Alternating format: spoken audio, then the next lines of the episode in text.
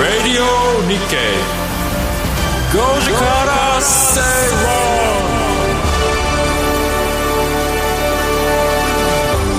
4月12日水曜日時刻は5時を回りました。皆さんこんにちは。吉崎誠二です。水曜アシスタントの新宮志保です。そしてこの番組のリサーチ担当してくれます向井誠也さんです。よろしくお願いします。ラジオ日経5時から正論5時制水曜日はビジネストレンドやライフスタイルの話題を中心に番組を聞いてためになる情報をお届けします。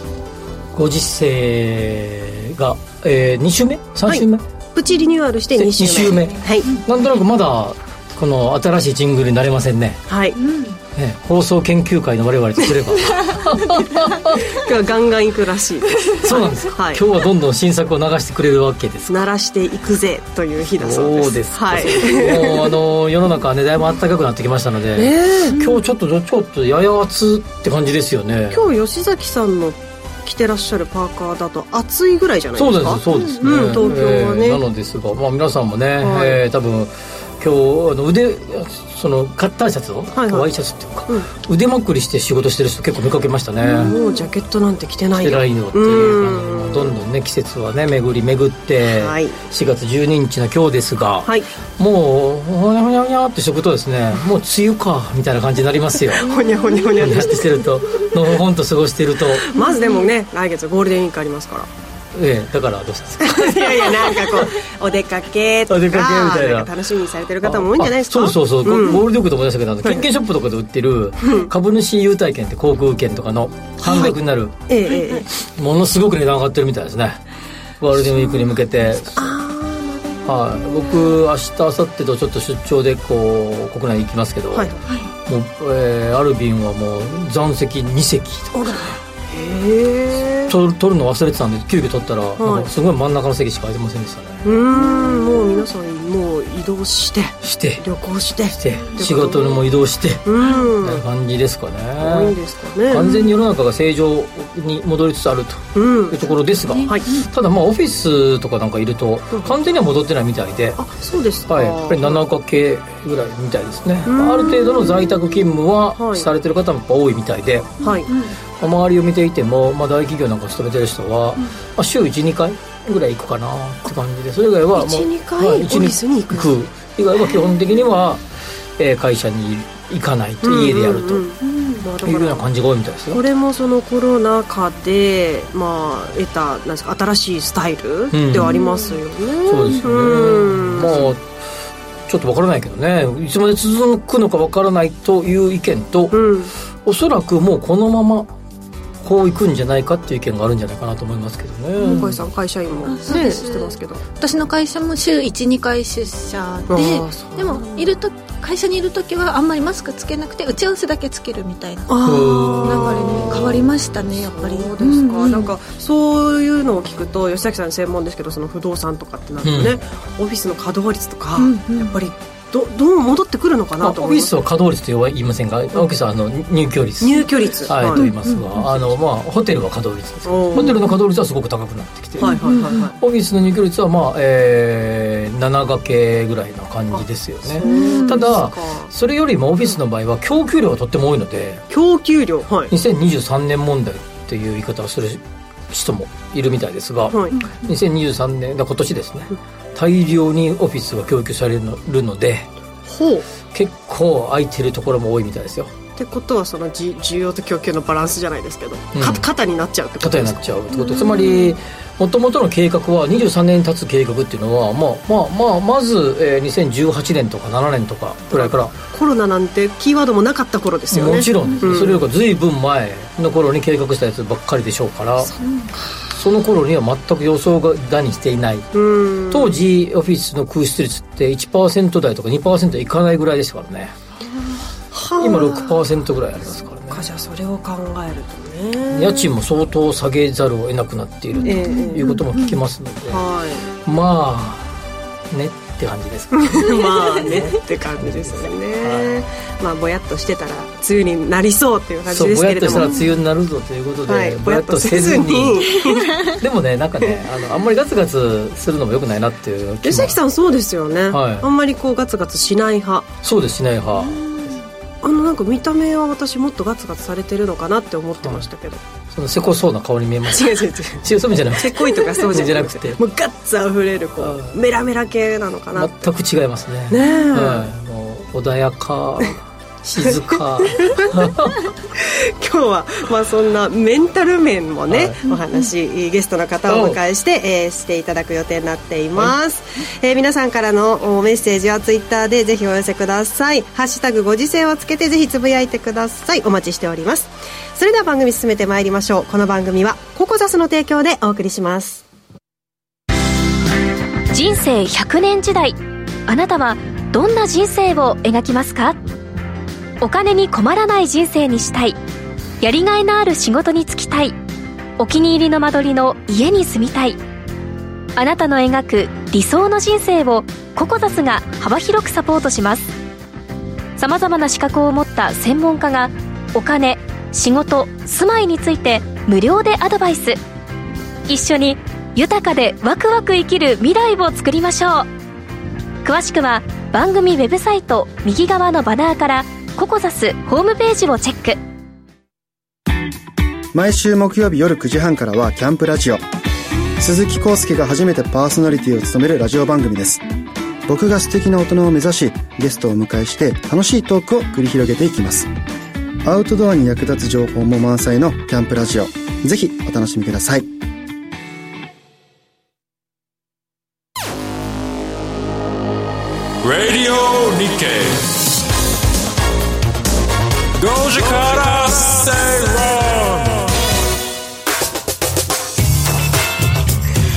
ジオ日経5時から正論東京虎ノ門から生放送でお届けしています。このジングルえ月曜僕あれ結構ね結構月も水も出ましたけど、はい、初めてじゃないですか？初ジングルこれ。初めてではない。初めてではない、はい、そうですか。かっちょいいですね。ちょいいですね、はい、昔あの僕のあの仲良くしてるあのお医者さんの明星さんが出てきた時に、はい、ゲストで。なんかすごい間にピピューっていう音が入れてたと思うんですけど。その SE とかアタックとか、ね、アタックとかね、入れてましたけどね、今回もいろんな今日は入るんじゃないですかね。いろんな新年度ですから。新年度水曜日は特にね、はい、特に、ね、入りますからいろんな。研究会がいるので。いるので、はい、2名いらっしゃる、はい、だからもうあのラジオフリークにはたまらない水曜日ですよ。本当にそういう作りをねあのしていただいてるので。そうですよ。もうね水曜日はそれ そのね感がものすごくありますから。ご注目いただきたいと思います。ためになる話じゃないという。さあ行きましょう。最初のコーナーはトレンドピックアップビジネスライフスタイルで今話題になっているトピック取り上げていきます。番組が今回取り上げるトピック向井さん紹介をお願いします。はい今日のテーマは今日はコーヒーの話題を2つお届けします。はい、えー、1つ目はコーヒーだけのコースメニューを提供するカフェが京都にオープンということでアメリカ発で日本にも店舗を構えるブルーボトルコーヒーが予約制のコーヒーコースを楽しめるブルーボトルスタジオを京都に先月末オープンさせました、はい、はい、今回オープンしたのはブルーボトルコーヒー創設者のジェームス・リーマンが創業から20年以上を経て現在考える最高のコーヒー体験を表現する場として誕生した新たなグローバルプロジェクトブルーボトルスタジオの1号店になります。はい。店内は築100年を超える伝統的な京町屋をリノベートしたラウンジスペースとなっており各階4席のみプライベートな空間を体験できる仕様に。ちなみに1日3回転なので1日12組人12人の、はい、お客さんだけが楽しめるというちょっと特別な感じになっています。いくらぐらいするんですか？これはですね1回90分のコースでなんと8250円。ちょっと。あここでは SE 入りますこれはちょっと高いでいやでもこの内容をぜひ見ていただきたいと思います、コースメニューお伝えします、うん、まずコースの前にレコードに針を落として音楽とともにコースがスタートします、ちょっとあの香埃がこう、はいはい、通過する感じの、はい、はい。でまずコーヒーチェリーの果実部分であるカスカラを使用したオリジナルフィズドリンクが出てきます。フィズね。はい、うん、次非常に希少なシングルオリジンのコーヒー豆3種のフライトセット、まあ、飲み比べが出てきます、うん、次ネルドリップのような深い味わいながら浅めに焙煎されたコーヒーが出てきます、うん、本当にコーヒーの連続です。次のコーヒーを迎える準備のためのお口直しとしてフランスフールゼリーとフィナンシェの2種類のスイーツがついてきます、うん、えー、コースの最後。こちらはコーヒーにジャパニーズラムを加えてカルダモンで香り付けをした食後酒を用意されています。お酒もあったよかった。はい最後に。いやいやお酒っていうかコーヒーこんなに一気に4杯とか5杯とか飲めるもんです。お 腹まあこれが1回90分のコースということで料金8250円。えー、って思うじゃないですか、はい、5月の大型連休あたりまで予約がいっぱい入ってるそうです。はあ、はい、すごいですよね。どうですか吉崎さん？コーヒー好きで朝起きたら1杯、うん、会社に出社したら1杯、うん、大体ラジオとかの前に1杯ぐらいの感じで 3, 3杯ぐらいかな。はい1日。1日、うん、まあでもお客さんとか打ち合わせとかねどっかなんかで打ち合わせとかなるとプラス12杯ってなりますけど、まあコーヒーは好きですが、それに8250円を払うかどうかとなるとちょっと僕は1杯まあ300円かぐらい500円でいいかなっていう感じでまあ、1日2000円以内かなと。まあでもねこれは京町屋をリノベートしたラウンジスペースでレコードもかかりこの空間で、しかも4席しか1回ねないということなので。なるほどね。そういうね空間を味わうっていうところも込み込みなんじゃないですかね。ね、まあ、コーヒー好きな人っていますよね、すっごいいますよね、お酒飲まない人の中でね、コーヒーが大好きなんだという人もすごいいますね、確かにね。豆とか焙煎具合とかね。うん、まあ人いろ人いろいろ人それぞれ、はい。えー、まあこういったあのブルーボトルスタジオスタジオなんですがあの写真も見ていただいてますけどやっぱこうインバウンド向けといった感じですか吉崎さん。いやいやいやこれでもインバウンドもそうだけど、うん、別にそのやっぱり日本のやっぱりマニア受けするようなそれ狙いがメインじゃないですかやっぱ日本のコーヒーマニア。はいだと思いますね。ブルーボトルコーヒーってなんかファンが多いイメージが私の中で、最初あれ清澄白河になるそうですね。今あそこしかないかな。清澄あと銀座シックスにもあ恵比寿の何店舗かありますね。そうですか。清澄白河ができた時だけ行きましたけどね。すっごい話題でしたもんね。はい。まあその時は行きましたねさあここの同じ、えっと、京都の店舗の1階にもそのブルーボトルコーヒーのお店自体はあるそうなのでノーマルでタイプ、ね、はい、通常のコーヒーも飲めるということです、はい、でコーヒーの新規事業えこれはどういうことなんですか？続いては。はい。続いてはメガネの JINS、うん、新規事業でカフェをオープンしたということで、まあ、メガネでブランドメガネのブランドでおなじみの JINS が本社がある群馬県の前橋市にコーヒーの焙煎所兼コーヒーショップの音カコーヒーロースタリーの前橋店を本日オープンしたということです。えー、カフェのメニューこちらは2種類しかなくて1つ目が、まあ、自慢のドリップコーヒーの黒といったものかトレーニングを積んだバリスタが新鮮なミルクを入れたカフェラテの白というもの。どちらかしかないということです、うん、でどちらも日替わりでブレンドしたコーヒーを提供するのでこう毎日通っても違う味が楽しめるといったポイントもあります、うんでお気に入りの味が見つかればドリンクやコーヒー豆の銘柄を指定して購入することも可能ということになってます、うん、こういうコーヒー屋さんってたくさんメニューがあるイメージですけれども、うんうん、ななぜ2種類？はい、えー、なぜかというと複雑だったメガネの買い方を分かりやすくしたのが JINS。なので、このノウハウを生かして、まあ、コーヒーも分かりにくい買い方とか分かりにくかったりするので買い方もシンプルにしたというのが JINS の狙いということですよね。そうなんですね、うん、 JINS らしさが、黒と白っていうとなんかあれだよね。なんかあのもともと白って何ですかって聞く人多分多いんじゃないですか？白どういうことなんですか黒はいいじゃないブラックコーヒーとか言うから、はい、ブラックですよ、はい、白は牛乳。牛乳の白だと思うんだけど 白って言わずになんかカフェオレとかっていう方が 分かりやすくないブラウンとか。ブラウンとか。茶色だよね。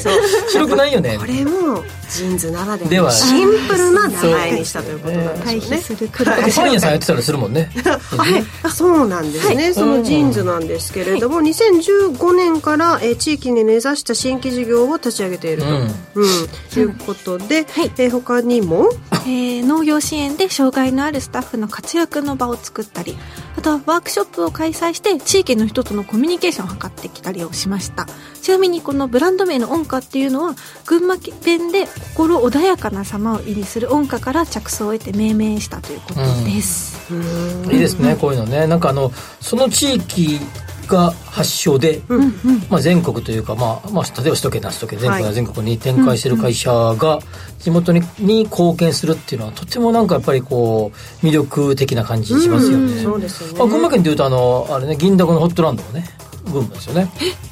そうなんですそうでしょ築地じゃないです築地だと思う。築地って書いてだけ です言うのは自由じゃないですか。丸亀製麺だって別に姫路の会社じゃないですかトリドールですから。香川じゃないんですよね、はい、言うのは自由です。でもでも味があれだけ美味しかったら全然何も問題ない。全然問題ない。ですはい、へえ、まあ、そういう意味では先ほども吉吉崎さんおっしゃったようにその群馬今回はジーンズ群馬ですけれども、うん、こういった、うん、各地域にオープンするということでなんかその雇用を生んだりとか、うん、あ経済効果っていうのは期待できる。もちろんそうですね。これはもう雇用促進にはすごい有効だし、やっぱね、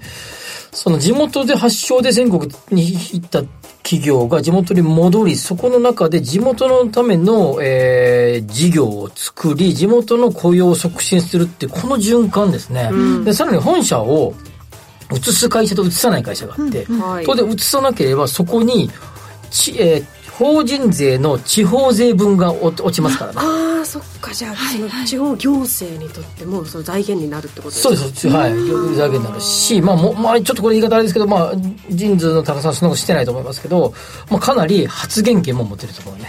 こうしようぜ町をみたいなここまでこういう大きい会社が来ると確かにそうですよ、ね、来るんじゃないですか？ここここがもともとあったそうかこれはもともとあったそうです、ね、そそういうので町を生かそう。本当にこうね、うん、社会地地元のため地域のためっていうのをめちゃくちゃ感じる企業ですよね人事ってね。えー、私ごめんなさい知らなかったので。私も今回で初めて知りました、すごいやってますよこういうこと。そうなんですか、えーえー、こちらのカフェなんですけれども2種類のコーヒーのほかにジンズが運営する先ほどおっしゃいましたベーカリーカフェの焼き菓子6種も販売されている。そうです、うん、美味しいですよこれ。あそうですか、はい、結構好きですね。えー、はい、じゃあ今度よろしくお願いします。えー、さあこの ONCA COFFEEなんですが1号店は今日オープンの群馬県前橋市。さらに2号店は JINS1号店があるというえ ONCA COFFEEの2号店は JINSの1号店がある福岡の天神エリアに今月28日新たにオープン予定と、いうことです、はい、ちなみにこちらはメガネ屋さんと併設して建てる予定らしいです、うん、なるほどなるほど。メガネ選んでコーヒー選んで。このコーヒーいくらぐらい1杯いくらぐらいするのかね。えー、まだ追加で調べてはい、はい、今調べ始めました、お待ちください、はい、えー、今日はコーヒーの話題2店舗ご紹介いたしました。向井さんには来週も話題のトピック取り上げてもらいます。ここまでトレンドピックアップのコーナーでした。Radio Nikkei 5時からステイロード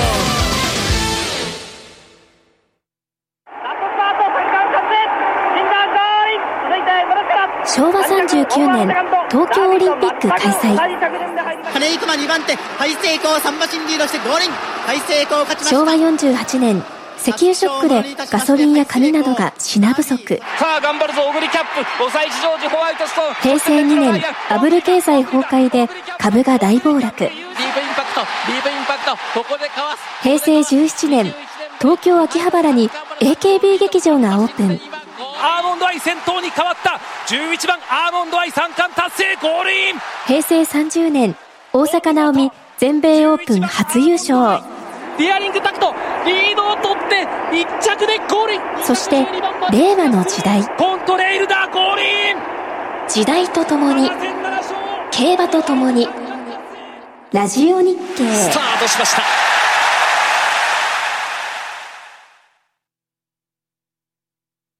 Radio Nikkei 5時から正論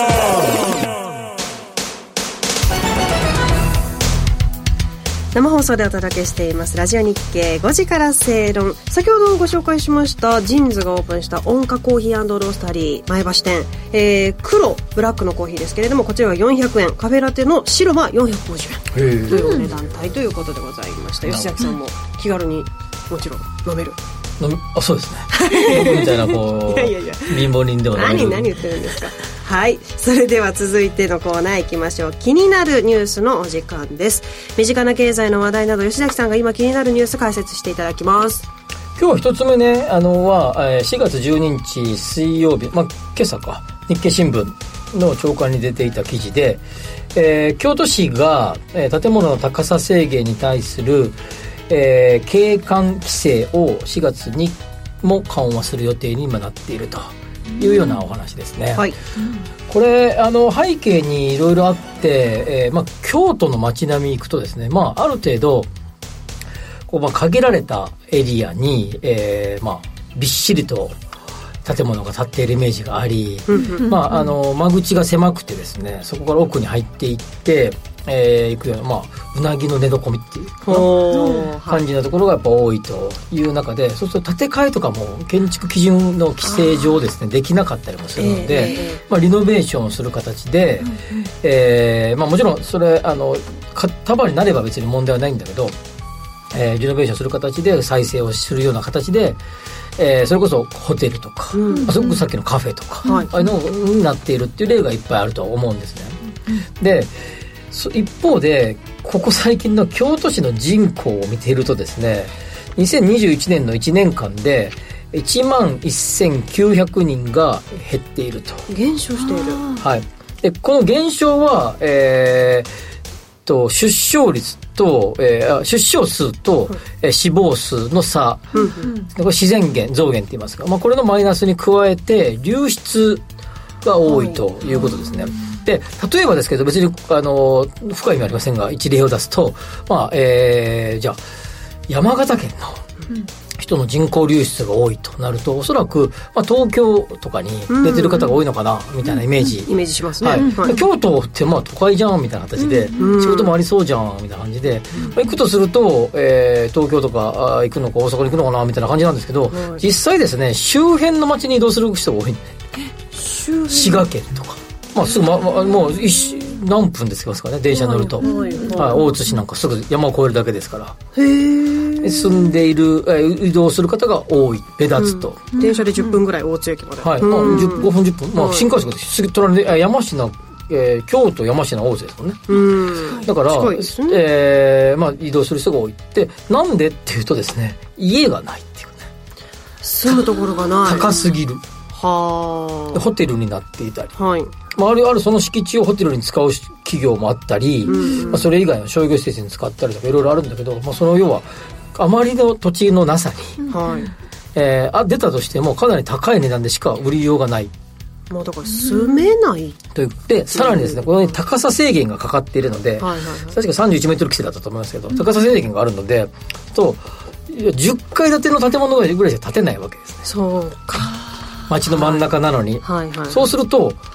これあの容積率っていうんですけどすごく高く建てればですね、当然その分多くの住戸を供給マンションを供給できますよね。上に伸ばせる伸ばせるっていうことですよね、はいはい、それ10回までしか作れないってことなのでそうすると供給個数がどうしても減りがちですよ。単純に考えて単純に考えてそうだよね。そうすると1戸当たり単価も上がる。という循環まあ悪循環っていうか一応ですねこの記事っぽい記事では悪循環、なのでえー、京都市は規制を撤廃っていうか一部一部緩和して少し高くしてもいいんじゃないかっていうふうにまあしようとしている。っていう話ね。これの見出しがこう京都市苦肉の景観規制緩和って気になります苦肉のでこれですね、一方で今現在土地を持っていて例えば一戸建てに住んでる人から見れば一気に景観が崩れるってことだから今まで見晴らしの良かった場所高い建物がなかった、うん、とあのパリなんか行くとエッフェル塔がすごいドーンって目立ちますから、はい、高さ制限がビシンとかかってるので全く高い建物ないですからね。はあ。ということでこれもしかするとですねこれあの一般論的にはですねこの記事の通り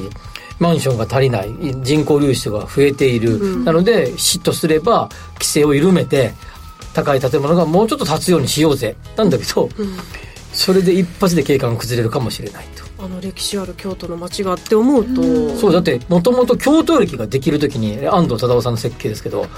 清水寺の高さが高くて、うん、もの大反対運動が起こってたでしょ？そうでしたじあの清水寺の人があのなんて住職の方が、はいはいはい、しか京都仏教会かなんかの会長か何かで大反対をしてですね、うん、ああんな間違いだろう。昔の京都駅ってすごいこうアンティークな建物ですからね。そういうようなことをしている中で、まあ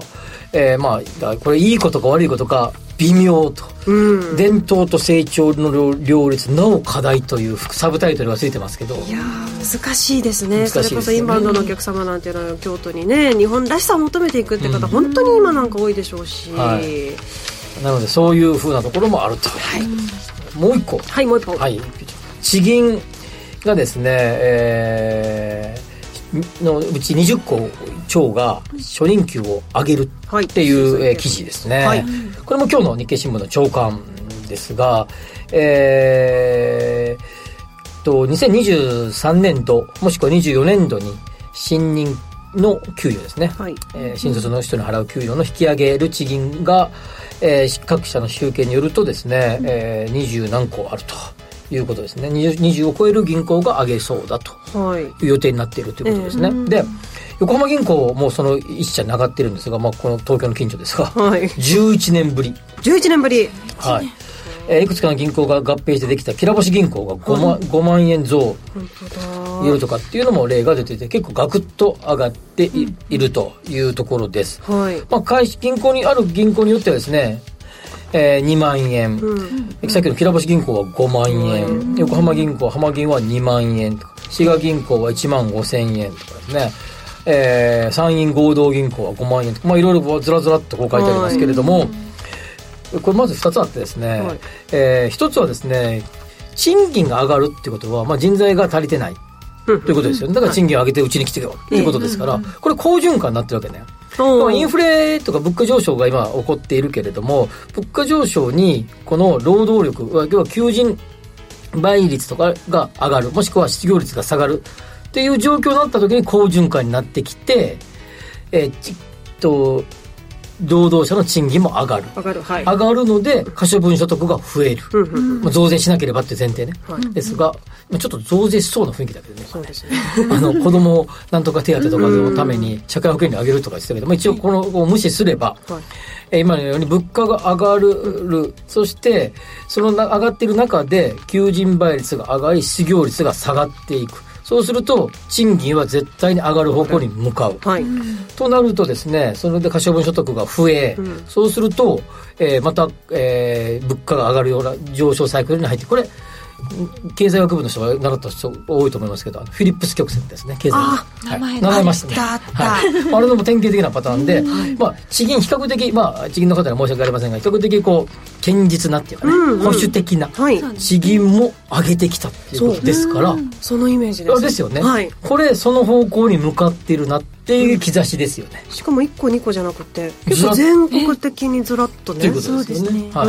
まあ、これはいい傾向じゃないかなというように、えー、見たというところで、でも他のですね、一方で、2月分の実質賃金なんか見てたら2.6%減るって。これ4月7日の日経新聞に出てましたけど。これは減少ということですね。つまり要は実質賃金ですから、えー、インフレ率で割った数字物価上昇割った数字ですから、はい、えー、が2.6%の減ということで、まあ、名目賃金つまり物価の減少名目賃金は上がっている、うん、そこに物価上昇を加味して割り算割り戻すとマイナスになるっていうことですので、うん、まだまだ上がる率とすればですねそこ追いついていない、うんという状況になっているということだと思いますね。まあ、ななので、えーまあ、物価上昇は良くないとか、ね、政府の補助が足りないとか、まあ、そういうことは正しいっちゃ正しいんだけど、うん、ただこのこの流れを受け入れて、賃金が上がる方向に持っていくことで、はい、景気が、えーえー、本格的に今みたいな単なる物原材料費が上がってるだけでの物価上昇ではなくて、うん、本ちゃんのこの好循環サイクルに入ってくることを期待したいなと思いますしちょっとその兆しが一部見え始めてきてるんじゃないか。というように思いますね。本当にこういった先ほどもおっしゃった保守的なところで上がってる。上がっていると、で黒田総裁がこの間退任なされましたけど退任の会見のところで、少なくともデフレマインドは取っ払えたんじゃないか、うん、インフレの目標はいかなかったけど自分が就任した時の、はいいかなかったけど、まあ、少なくともメフレっていう状況ではなくなったんじゃないかっていうことだけは確かだと思いますよ。これ間違いなくその通りだと思いますので、そういう意味でもですね、えー、今、やっとその方向に来たかな。なんかすごい長いトンネルからやっと出るか出ないかぐらいまで来たかな、光見えてきたかなぐらい。見えたぞ、うん、いや違う違う。もうちょっと行ってるね。光見えたのは随分先でしょ。まあまあ飛んでる出口もうそこじゃねえぐらいに来てる感じに。木が生えてるぞ。そうあそこに木が生えてあそこにあるぞみたいな感じでですね。そろそろ車で言うと電気消せよ昔。あ今はオートオートだけど オートだけど。表現が見つかりません。そういうような感じだと思います。なるほど、まあ、いずれにしろ、えー、いい雰囲気になってきてるということでぜひぜひもう一段ね進展を期待したいところだというように思います。今日は2つのニュース解説していただきました。気になるニュースのコーナーでした。さあこの後はゲストの登場です。先頭はサンドピアリス合輪サンドピアリスサンドピアリスです。福平馬サンドピアリスが1着です。競馬場内がどよめいた。まさかあの馬が勝つとは考えもしなかった。だがあの馬は出走したからこそ勝利を得ることができたのだ。そうだ。初めから諦めていたら何も変わらない。あの馬はそれを教えてくれた。人が何と言おうとも出走するんだ。挑戦するんだ。そうすれば可能性はゼロじゃない。あの馬もこの馬もそしてこの自分も。ラジオ日経。レジド・マッケイは2番手大優作だ大優作だ大優作。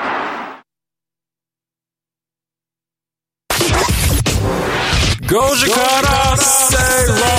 論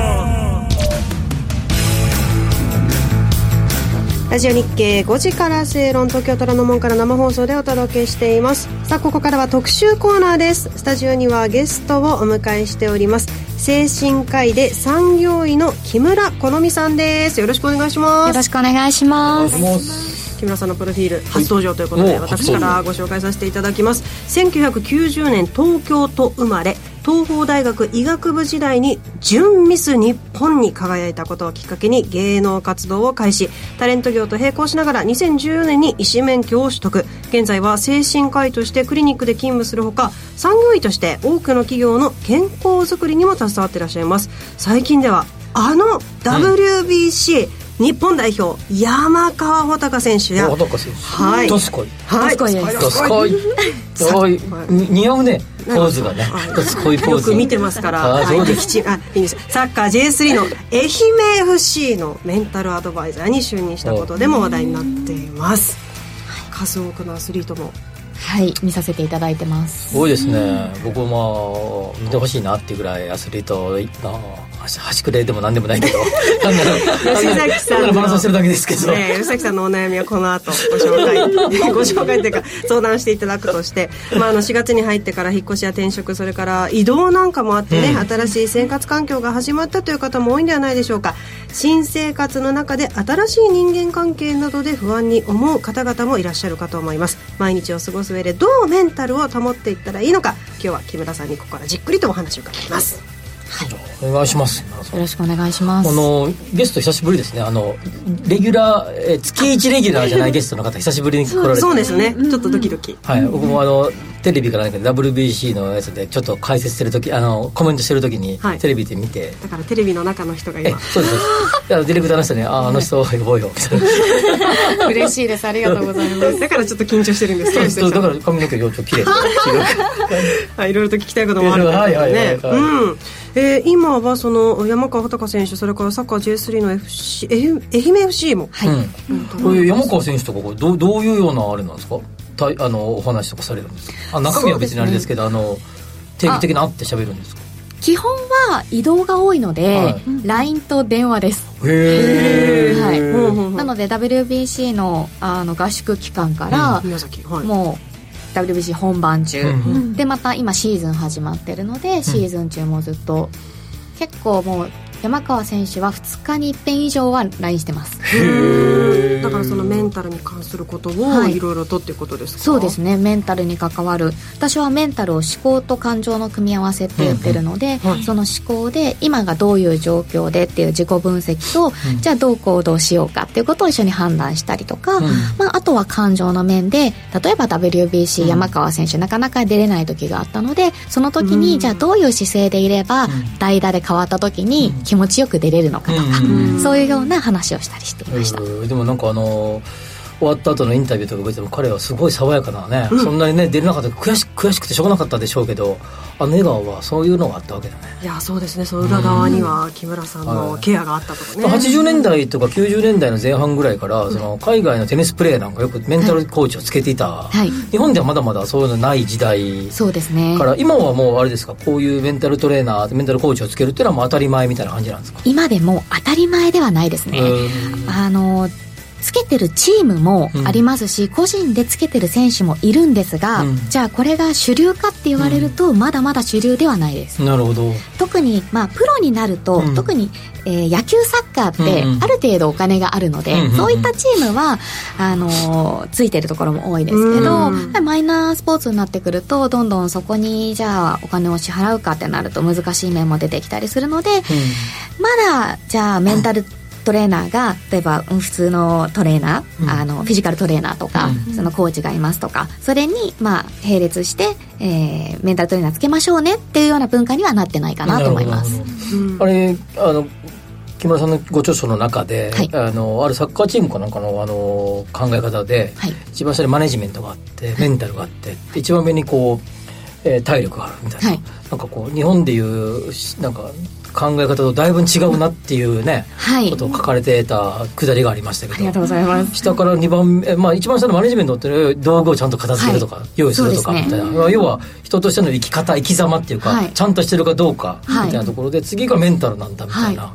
ところが来ていてその上にしか技術とか体力がないんだっていう考え方ですね、そうなんですよね。あれ海外の育成アスリート育成のピラミッドなんですね、うん、で育成の年代ですでに、まあ、下の、えー、マネジメントはお母さんお父さんが食事用意したり、まあ、道具用意したり、うん、そういうことがあってその次もメがメンタルで、この2つっていうのはえー、ピッチに行った時だけじゃなくて、家庭でも育めるよねっていう意味で、その2個が下になってるんですね。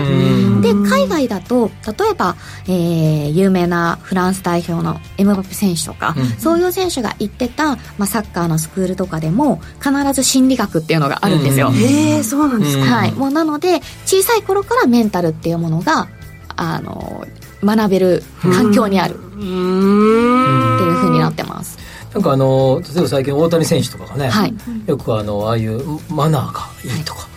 対応がいいとか。そういうところ見ますよね基準なりね。ででもあれってなんか日本だけじゃなくて海なんか日本人的な考え方なのかと思いきや海外の方々もものすごいそれに、ね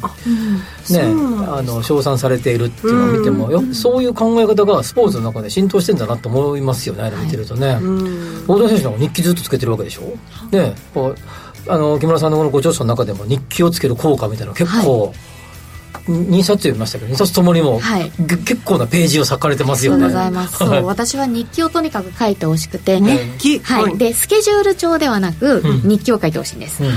スケジュール帳っていうのはその日の出来事を書いていく、うん、だけれども、日記っていうのはその行動にどういう感情を持ったかっていう感情にフォーカスした日記を書いてほしいんですね、やっ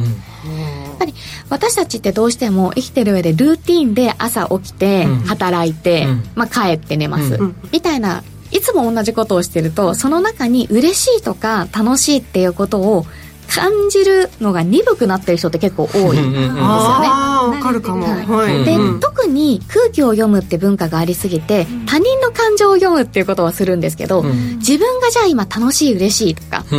いうことをちょっとおろそかにしがちな人ってすごく多いと思うんです。なので日記を書くことでその行動をした時に自分がどう思ったのか自分が楽しいのか嬉しいのかっていうことをちゃんと自分で実感する。そうするとあ私こういうこと結構好きなんだっていうふうに感じることができるのでその好きなことが増えていくと自分の気持ちをまあ、モチベートできるので、あのとにかくまず日記を書いてみて自分の感情に気づく練習をしましょうねっていう話をしてます、吉崎さん本を読んで日記を書き始めた。あ日記っていうかもうあのこの本の通り、はい、あの自分の感情だけをメモしとこうと。どうですか？いいですね。やっぱでもねあの1日3つぐらいって書いてたかなあの、はい、いい良かったこととか、はい、この日4月何日桜見に行ったんですけど、うん、綺麗だった毎年見に行くことに決めた。素敵。どうどうなんですか？こもうちょっとなんかいっぱい書いてほしいなと。私は思ってたんですけど。いろいろ書いてるいろいろ書きましたいろいろ書きましたけど。このぐらいがいいんです。全然いいんです、はい、あの日記書くってみんな面倒くさくなっちゃうのは、例えばお一日が終わった夜にちゃんと向き合って書こうだとか、そう一生懸命何行も書こうとかそういうふうに決めちゃうから面倒くさくなっちゃうんですよほう。なのでもう本当に1行でも、うん、で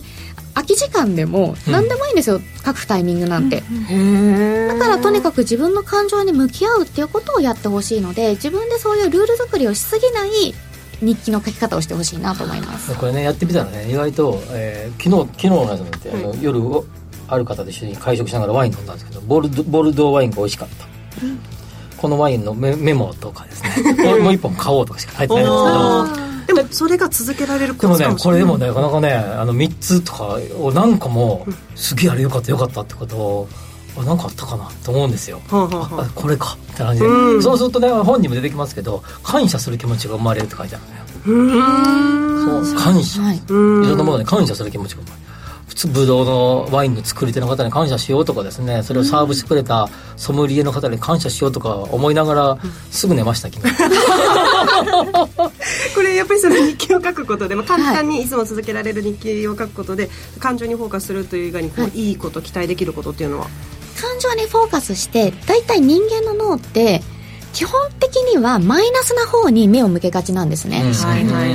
で嫌なことだとちょっとした嫌なこと例えば雨降った最悪とか、電車一本乗り遅れた最悪みたいな。ちょっ小さいことでもマイナスなことだと気づくのに嬉しいことになかなか気づかなくなってるので嬉しいことをまず感じられる脳になってきます、でそうするとあ私にこんないいことって意外とあるんだなって思うので、いいことを探す目になってどんどんいいことが増えていくと。でそうすると今おっしゃっていただいたようにあのあじゃあこういうことがあるっていうのは自分だけのせいじゃないよな。いろんな人のおかげだなと思って感謝につながる、感謝につながる嫌なことがあってもその機嫌は自分が左右するんだって書いてましたよ。書いてました、ね、書いてましたよ。機嫌は自分で左右するんですよ、自分が決めるんですよ、うん、このご飯を食べる時間がどういう機嫌だろうと楽しく振る舞えば楽しくなるってことですよね。ね。ねそういった本もそうそう。最新の著書に「メンタル弱いまま楽しく生きていく」に書いてもあります。でも、はい、そういうのってなんか僕もあの長く社会人生活を学校卒業しか期間経ちましたけど、はいまあ、定期的にですねやっぱりこうそういうふうに思うことがあると思うし、うん、リスナーの方でビジネスマンの方結構多いと思いますので、まあ、時々ねこうやってこう何かのきっかけで始めてみるのいいなって思いましたね。そうですよね、それともう一つなんかね思ったのはねあの何かこうしようああしようってことばっかりメモし始めるのね、うん、こうしなきゃああしなきゃ。あ反省ばっかしてるね日記書くと最初。でもこれ反省ばっかりよくないなと思って、うん、いいことを探そうとかね、その表表現もポジティブにそうついつい反省ばっか書いてしまうんですよ。なんかこうよくこういうこと次回からこうしよう。みたいな、はいはいはい、改善案ばっか書いてしまうね。へこれ改善じゃなくてこれが良かったとこれ嬉しかったことだけにしようと思って、うんうんうんうんいうふうに変え変えましたね。うん。これも日記を書いていくうちの中での変化。そうですね。やっぱりいいことを見つけるって脳にはなると思います。ただその改善策を探すっていうのもすごくいいことだと思うんですね、はい、あのこれが起きた嫌だな最悪で終わるんじゃなくてじゃあこれをすればちょっと良くなるよねっていうような、うん、からしなきゃというよりはこれをしたらもっと良くなるっていう気持ちになるような改善策を上げるのはいいかいいことかなと思います。いつもご自身でもそうやって自分でもやってるんですか？結構やってますね。自分で。めちゃくちゃポジティブに毎日見てるわけですね、そう。でも私そのポジティブと実は前向きっていうのを分けてて、ポジティブっていうのはちょっと無理やり感があると思ってるんですよ、ポジティブ思考って、でも頑張れるとか、でも私まだまだいけるんだみたいな、でも絶対人間って疲れる時あると思うんですよ、うんうん、だからまずは自分の疲れたをしっかり受け入れる。自分の自然体のありのままを受け入れてでその時にあ疲れてるんだな悲しいんだなっていうマイナスもちゃんと受け入れる。で、そうするとあじゃあこれを改善するには楽しい気持ちにするにはどうすればいいかなっていうところまで考えると初めてその前向きっていう意味になるので私は前向きでいてっていうふうに言ってます。木村さんはどんなご飯を食べてる時が一番気分がいいんですか？ご飯ですか？何の質問いやいやいやなんかそういう硬い話ばっかりでもいいけどこのご飯を食べてる時私気分がいいああなるほどね。そ今の気分としてはしゃぶしゃぶです 合ってるかなこちらですね。はい、えー、王子さんから、あツイートです。バイブス爆上げプレイリストを作ってあるのでメンタルが下がったなと思ったら寝る前に真っ暗闇にしてその曲たちをひたすら爆音で聴いてあげてます。これあの自分のこうメンタルの保ち方いろいろとあると思うんですけれどもこういった方どうですか？はい素敵だと思います。私もその自分が好きなことっていうのをストックしてくださいって言うんですよね。えー、メモメモ。好きなことをストック。はい。これが好きっていうものをね、まず気づくってさっき言いましたよね、はいはいはい、で好きなものをストックしておくんですよ。そうするとちょっと気分が落ちた時にそのことを考えるとちょっと気分が上がる、今のだから好きな食べ物もそうでなんかちょっとしゃぶしゃぶのこと考えると私は今ちょっとテンションが上がるわけです。好きな好きな人のストックじゃないですよ、はい 何言ってんですか？もののねことのね。はい今のしゃぶしゃぶを思い浮かべたらだしのいい香りとあのお肉の赤いのが出てきました。すごいちょっといい気分になる。私まで元気になる。ほんもとするじゃないですか。だし今の音楽もそうですし私だったらサッカーがすごく好きなのでサッカーのこと考えるとすごくテンションが上がる。そういう好きなものをストックしておくと自分のえメンタルっていうものを、え整えられると思いますまああのね、4月新生活、まあ、新年度始まって2週目ですけれども、まあ、いろんな悩みを、ね、お抱えの方がいらっしゃるかと思いますけど、まあ、あの簡単にできそうな方法で何か一つリスナーの皆さんにこうアドバイスがあるとすれば。やっぱり、えー、4月でいろんなことが始まるときに自分が、もう何とかしなきゃとか、うん、これができないといけないっていうふうにどんどん自分でしなきゃいけないを作りがちなんですよね、うん、最初って、うん、頑張りすぎるというか、うんうん、なのでそういう人たちはまず4月って場に慣れることだって大変だし、うん、できないことって当たり前のはずなんですよ、うん、なのでそれを一回自覚してほしいなと思います、うん、それで自分が一個でもその日学ぶことがあったらそれをまたノートに書いてあこれが学べた。次の日また一個学べたらこのこれが学べた。自分のできたことに少しフォーカスするような生活をしてもらえるといいかなと思います。なるほど。よくわかりました前向きになれそうですよね。いろいろ聞いたことあるんですけどね、はい、ゴルフとかで2打目で絶対ここ乗せるぞっていう時に なぜかダフってしまうのはその悩み持ってる人めちゃくちゃ多いと思いますよ。これいったるぞという時に限ってチョロしたりとかダフっちゃう。この面このマインドを整えることができたら、はいどれぐらいスコアが上がるのかなっていつも思うんです。ちょっと時間も少ないんですけどその辺ってどうですか？今ので言うとこれいったるぞっていうのがもう平常じゃないんです。よそうだよね。はい、えー、大体打てる時どういう時って言ったら平常な時なんですよ、えー、ちょっと気気がね。そうなんですよ。これいったるぞじゃなくて、平常に持ってくのって難しいわけだから、うん、その難しさに挑戦してほしいなっていうのを言ってます、すんごいいい感じの打ち下ろしの時とかね。ちょろしとかダフりがちなんだよねたるぞ感出るよね。乗せたるぞ感すごい出るんだよね。やってみてください。頑張ってください。平常心。平常心。平常心って言いながら、はい。エンディングです。この番組はココザスの提供でお送りしました。なお実際に投資をされる際の判断はご自身でしていただきますようお願いいたします。今日はゲストに精神科医で産業医の木村好美さんをお招きしました。どうでしたか？楽しかったです。もっともっと喋りたいことが。本当にいっぱいある。食事足りなかったですか？いっぱいシェアしたい悩みはあるんですけど。まだ1分ぐらいありますからね。ゴルフ以外にも悩みは。ゴルフ以外悩み。マラソンでどうしても朝起きれない時があるんですよ。で、はい、でも起きてもなんか今日いいやって思ってがあるんですね、うんうんうん、なんか今日いいやでを乗り切る日コツみんなあると思うけど。正直今日いいやでは休むっていうのも一つの手だと思うなるほどね。そこで無理にいかない。そう、うん、で休む時になんか休んじゃったじゃなくて今日は休む日だっていうふうに思って休むとその日がちょっと晴れやかに休めるので、うん、で翌日頑張ろうと。そう。吉崎さんも。明日走ろう。やってみてください。今日はやめとってしまいました。はい。ここまでのお相手は。吉崎誠二と。向井沙耶と木村好美と。新宮志保でした。来週も夕方5時にラジオ日経でお会いしましょう